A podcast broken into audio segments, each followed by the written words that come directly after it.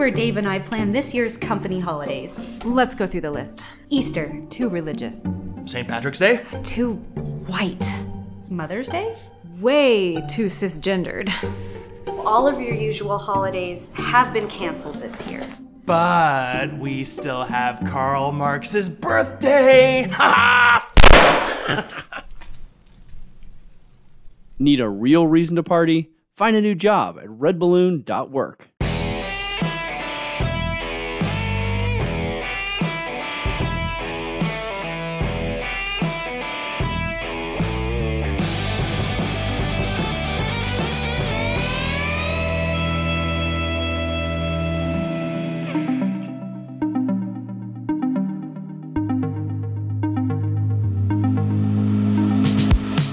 Hey, everybody, welcome to Cross Politic on the Fight Laugh Feast Network.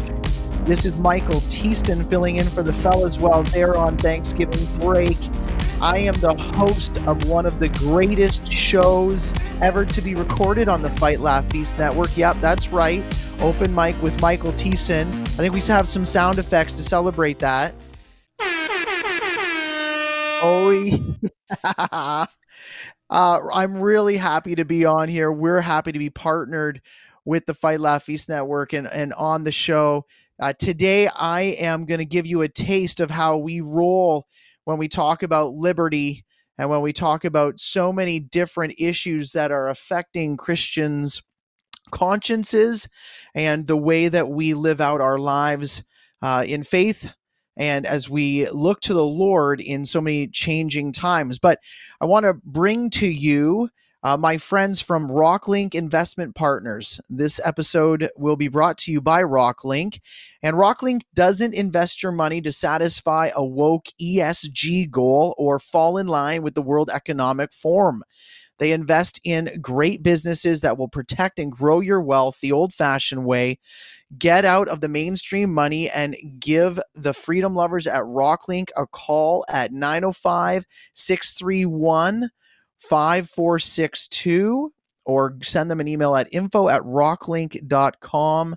And that's info at rocklinc with a C dot com. And for those of you who are uh, our American listeners, I believe they have some uh, great options for you as well offshore. So, uh, today, we are going to be talking about two significant stories uh, in the Canadian landscape. And I know actually we're hearing about some of these things in the United States as well. But we're following two stories. And the, and the one story is how uh, children's hospitalizations are overwhelming um, the hospital uh, environment in Ontario specifically. And uh, we're talking about um, respiratory syncytial virus, and along with uh, the, the remnants of COVID 19 and your average flu, uh, some health experts are fearing or calling this a triple demic. Uh, yeah, in case we haven't had any more uh, fear mongering terms, we've come up with triple demic, triple demic. And uh, folks, I just wanted to spend some time today talking to an authority um, on the heart and epidemiology, one of the doctors that we've been using in order to uh, get up to date information, and that's Dr. Peter McCullough. So today I'm going to be asking him about the connection uh, to masking uh, and uh, the mandates regarding these childhood hospitalizations. Of course, many of you know that across the the the, the mainstream media we've had a call to return to masking mandates, especially in Ontario, uh, in order to prevent these hospitalizations. So we wanted to go to Dr. McCullough and talk a little bit about this. Secondly, um, we're going to be tracking a story of both Dr. McCullough himself and how he is uh, being penalized uh, he, he's uh, being discredited for his opinions. And also, how uh, in Ontario this week, we are going to be seeing on Wednesday, November 23rd, uh, a tribunal, uh, College of Physicians and Surgeons of Ontario, against doctors Trozzi, Phillips, and Luchkiw. And so, Uh, folks, what we're going to do here, we're going to pan over to my interview with Dr. McCullough, where he answers questions concerning, uh, I think, I think questions from from the left and the right, meaning should we be concerned about uh, this rise in RSV?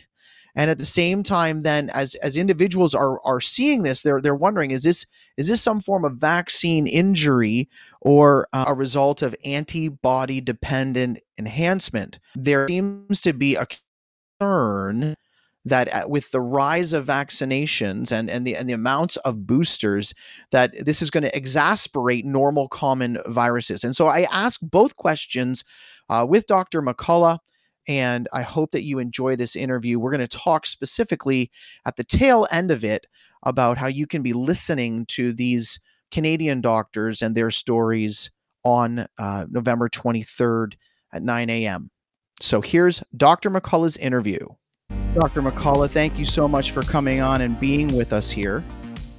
Thanks. Thanks for having me. So, uh, Dr. McCullough, I know you're taking some uh, time out of your busy schedule. There are two stories that uh, we sought your opinion on, uh, two headlines that keep coming out in the Canadian media that we're looking for a little bit of clarity on. So, the first story would be um, how uh, across Ontario, uh, predominantly right now, there is a call to uh, be vaccinated. There's a there's a call to uh, return to masking mandates by many, uh, and even some talking about uh, potential further lockdowns because of a problem in our hospitals, and that is childhood hospitalization for respiratory illnesses. And so, it, you know, this is the typical call to come back and follow the health mandates and our listeners are looking for advice. And so we we wanted to talk to you about this. Can you comment on childhood hospitalizations right now and whether or not people should be pursuing you know what the kind of mandates that we've been talking about for the last two years? Well let's just tackle currently what our us cdc says about uh, SARS-CoV-2, COVID-19, and masking. Right now, the only circumstance where there needs to be a mask is when there's a healthcare worker directly dealing with a COVID patient.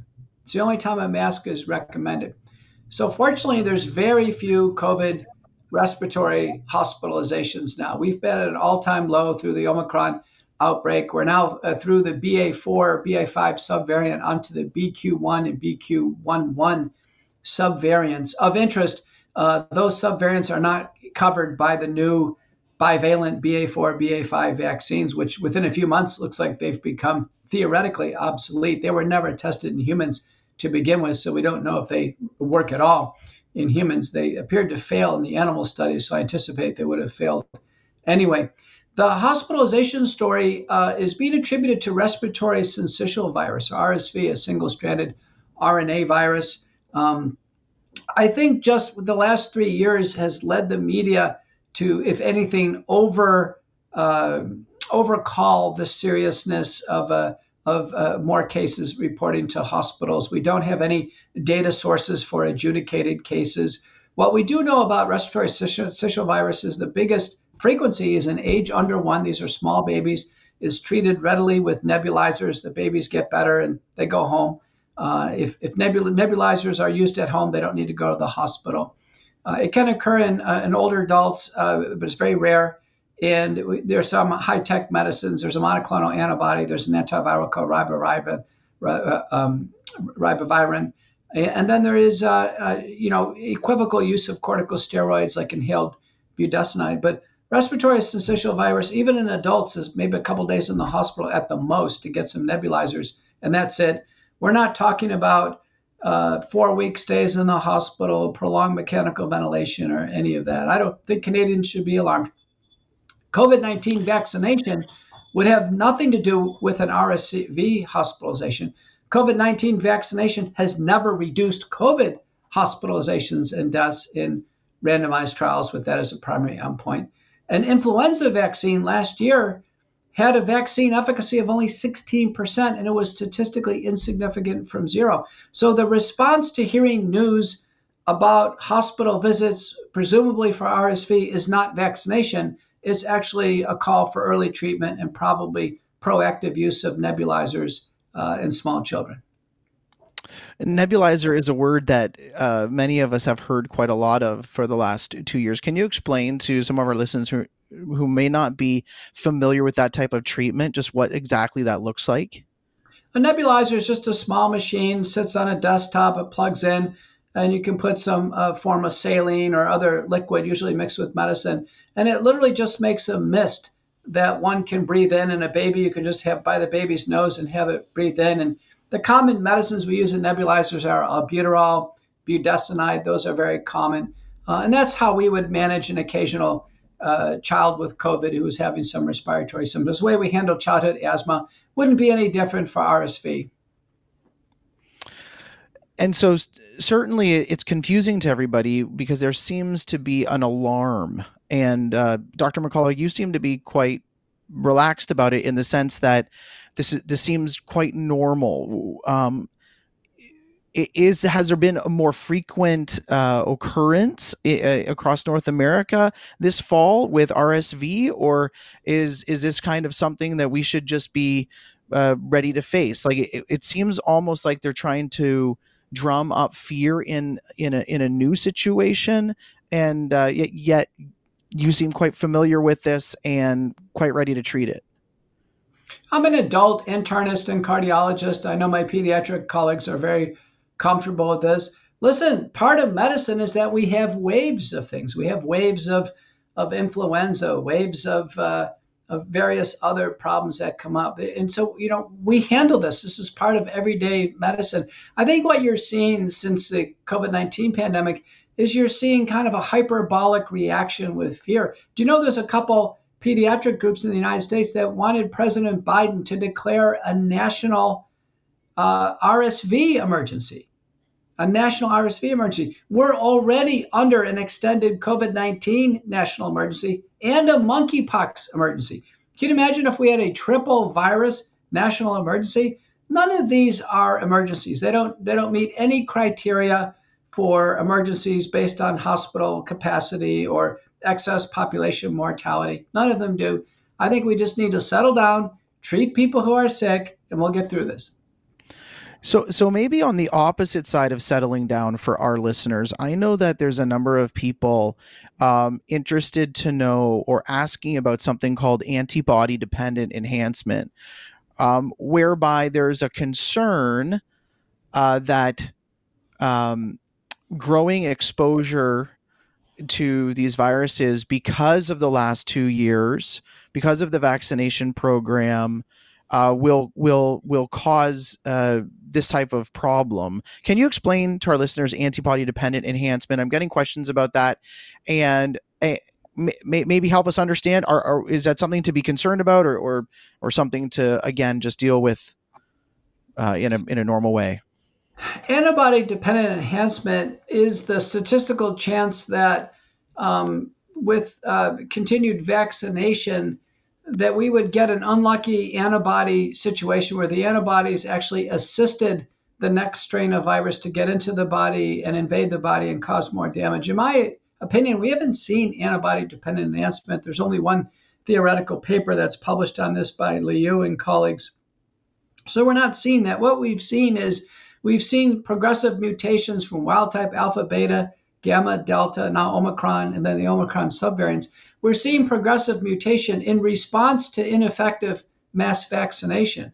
That's really what we've seen. So far, the uh, overall um, uh, uh, strain to strain, it's become milder. Now, within the subvariant family of Omicron, it looks like BQ1 and BQ11 is actually going to be more severe than BA4 or 5. That's been my experience. I've had some recent patients more ill than they had been in the last nine months compared to other cases. So um, I think that's the case, but we haven't seen antibody dependent enhancement. You know, that, that is a prediction some have made that said, listen, if we keep up mass vaccination, sooner or later the virus is going to take a turn and become very serious, and we're going to see skyrocketing mortality rates. And we haven't seen that. And by the way, if we do see that, the first place we would see that is in nursing homes. And we're not seeing any signals out of nursing homes right now. So I, I think we're okay on ADE. Okay, that's really helpful because again, the there's I think there's just concern on both, sides of this conversation as to how things can get out of hand. And I know a lot of individuals are, are, are wondering, you know, if, if, if we're keep if we if, if we're pushed and, and we're pushed to increase our vaccination uh, when we're not really sure about the outcomes of it, then will will that have damaging effects? So uh, thank you for commenting on that. Uh, off air, Dr. McCullough, you just mentioned an important story uh, that uh, that you wanted to talk about just before we came on. You mentioned an important headline story, and I'd like to give you time to share that with our listeners. Yeah, we were stunned to find out that um, Pfizer and Moderna had uh, procured a marketing firm, um, Weber Shandwick. And Weber Shandwick actually had a secretly embedded unit within the CDC vaccine office and was promoting vaccines to the CDC. In fact, the CDC had actually given them a contract for $53 million.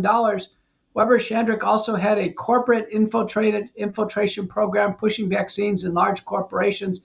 And now we find out Weber Shandwick is co-presenting with the American Board of Internal Medicine and an AI company called Blackbird AI at the South uh, by Southwest uh, Texas Technology conference and suggesting that Weber Shandwick is actually working with the American Board of Internal Medicine, uh, which is a board that should just be focusing on uh, clinical competencies in internal medicine and subspecialties. Instead, the American Board uh, adopted a COVID misinformation policy as a tool to politically strike doctors and strip them of their credentials. And it looks like I'm the first uh, subject to have that happen.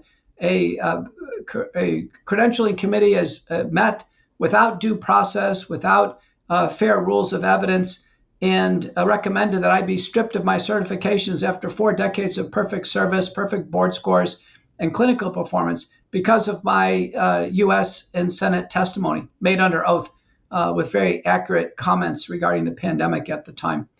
Uh, so now I have to go through a lengthy appeal process, and we've uncovered this large fraud, this collusion between the pharmaceutical companies and the American Board of Internal Medicine. I think that's going to be hotly pursued by attorneys, uh, state uh, attorney generals, uh, and others. And I, I, think Pfizer and Moderna should come clean. Uh, they should respond to Senator Rand Paul uh, and respond to others and, and tell us what's going on. We can't have vaccine companies within CDC offices promoting vaccines. We can't have them through intermediaries affecting um, board credentialing uh, bodies for doctors. This this corruption is wide open. Uh, it's got to stop, and we got to put an end to it. Yeah, I remember seeing that story just recently, and if, if we put it into other words, uh, the there's a marketing company that the CDC actually employed, or at the same time that Pfizer and Moderna employed them. Is that correct? Right. And, and, according to the communications from the workers in there, they're promoting vaccines, they're promoting COVID 19 vaccines. And people have always asked me, why does the CDC favor Pfizer and Moderna as opposed to Johnson and Johnson and Novavax? It's because they have the marketing firm embedded in their own CDC office. Yeah, it, it seems um, quite ridiculous in it in the face of the fact that CDC has so much authority to penalize individuals such as yourselves, I'm thinking of three Canadian doctors that are facing the College of Surgeon uh, and Physicians in Ontario this week. Uh, Dr. Mark Trozzi, um, Dr. Chris Luchkiw, um, and there is a third doctor, Dr. I, I, uh, I don't want to get it wrong, so I'll, I'll, I'll tell the listeners uh, next time. That's coming up on Wednesday in Canada, and that's that's a really serious problem. I'm sorry that you're facing it, and hopefully your appeal uh, will be uh, will, vindicate you. I, I'm sure that part of just the the difficulty of of having your credentials stripped is, of course, them trying to discredit your voice at the same time. Um, how how are you dealing with that, Dr. McCullough? You're right. Many media commentators have thought this is a preemptive strike because they know almost certainly I would be involved in any House of Representatives uh, inquiry into pandemic response by the CDC, NIH, or FDA, or the pharmaceutical companies. And so I'm almost certainly I'd be an advisor to the majority um, chairman of the various investigative committees, and they're probably trying to de- to discredit me you know, as a result of this, temporarily, I've lost my current job. That's my second job now. And um, because of this, uh, if this goes through, I can't uh, contract with insurances. Uh, I can't have hospital privileges. And they're effectively trying to end my career for political reasons. I mean, when I testified under oath in the Texas and U.S. Senate, I did it to my best of my ability. I quoted the science with great precision. And um, there's nothing that the board has presented that um, uh, that is contradictory. I mean, there are, there's you know this is a rapidly moving pandemic. There's always multiple points of view. No one has mon- a monopoly over the truth, and um, the American board is using Nazi-style propaganda techniques to try to silence any opposition to the government narrative.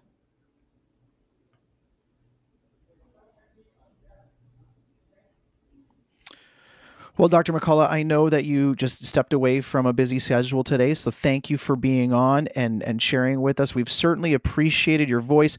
Again, folks, as we listen to Dr. McCullough, uh, he had a full opportunity to um, stir up the dissension. He had a full opportunity to uh, to to stir up our listeners who are are are trying to understand and and maybe might be researching on the opposite side and and again, we get a balanced opinion, we get a professional opinion. And uh, Dr. McCullough, I really thank you for being on.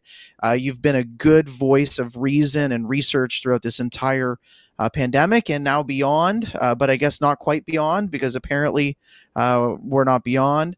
But we've really appreciated you. I, you know, uh, I know that I pray for you regularly. I know that many of our listeners pray for you regularly. Uh, and we've seen so many similar situations in Canada uh, where doctors are being attacked by their regulatory bodies just to be silenced. So we appreciate how bravely you've been been standing, and we hope that this appeal will win. We'll be praying for that. Mike, I got an update. You know, while doctors are on the defense in Canada, I'm on the defense in the United States. Dr. Paul Marik, um, Dr. Mary, Mary Talley Bowden, and Dr. Apter are on the offense.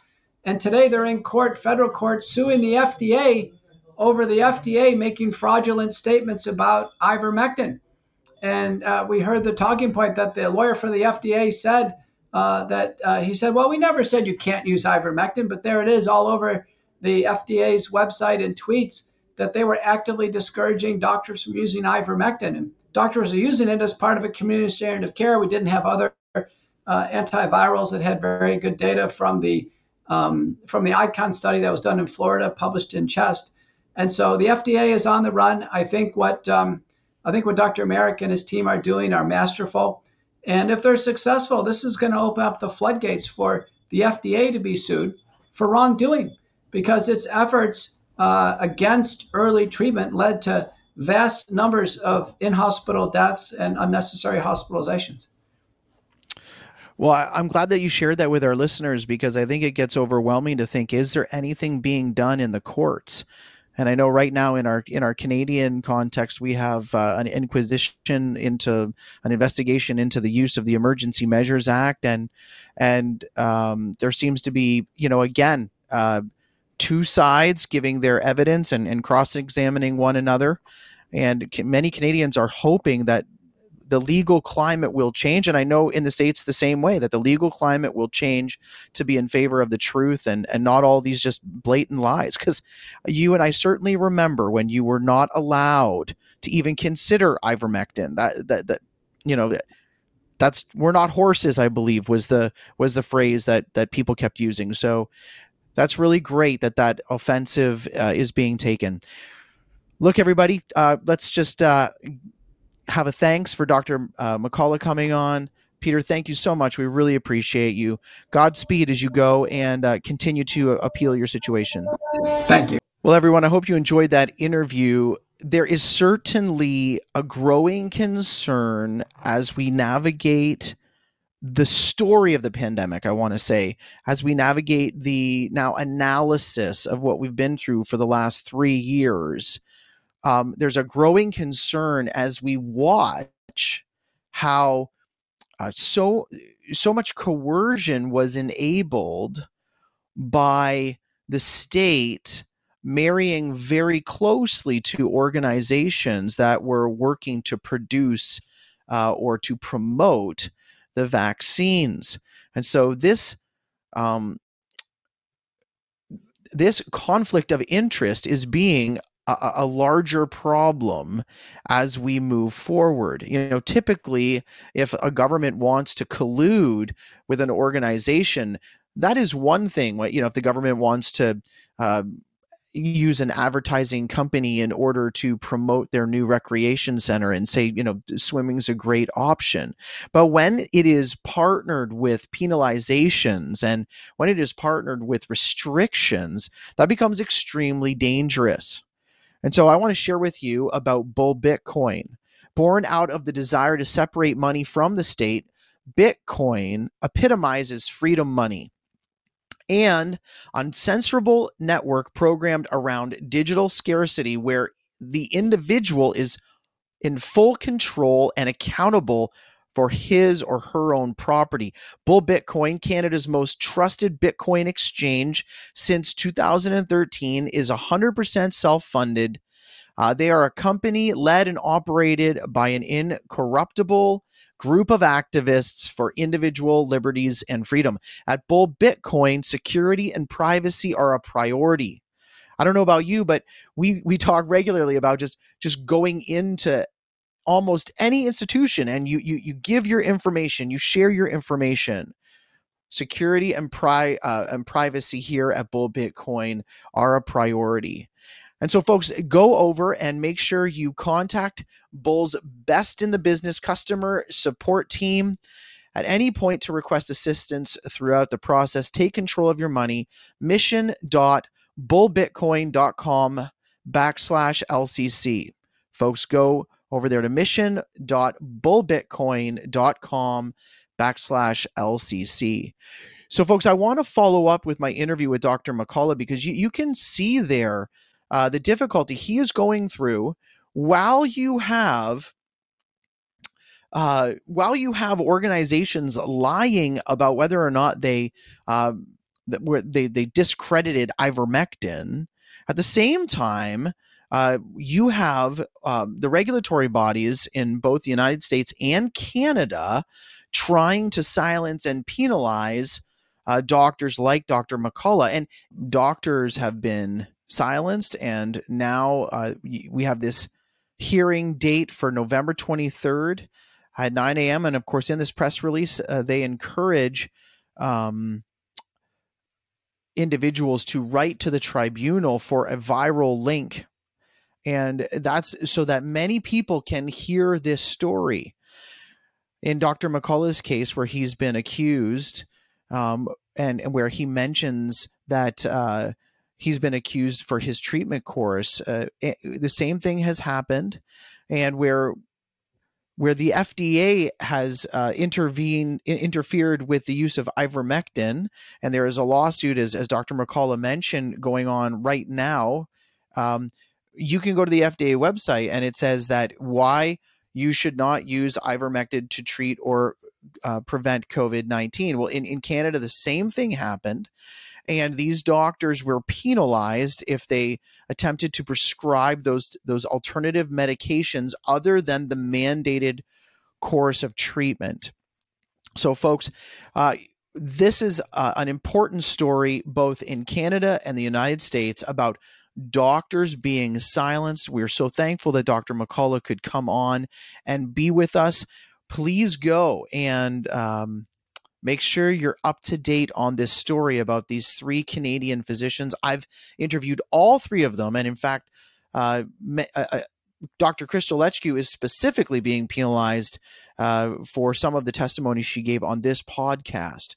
So we stand with these doctors and we support them and you can hear good information. Again, I repeat, the Dr. McCullough came on here. He had the opportunity to in, to to inflame the situation. He had the opportunity to be um, uh, full of exaggeration. He was not.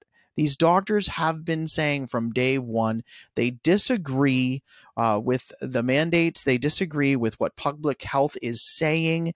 They disagree with that by presenting um, alternative treatments, alternative information, um, and exemptions, and we want to we want to support them, and we and we're thankful for them. So, For those of you who are uh, normal Fight Laugh Feast listeners, that's a taste of Open Mic with Michael Thiessen. We try to interact with professionals and individuals about real life issues and integrate our faith as we do so. So please be praying for these doctors, uh, be praying for uh, success in the courts so that truth would prevail. All right, everybody, thanks for being with me. Godspeed.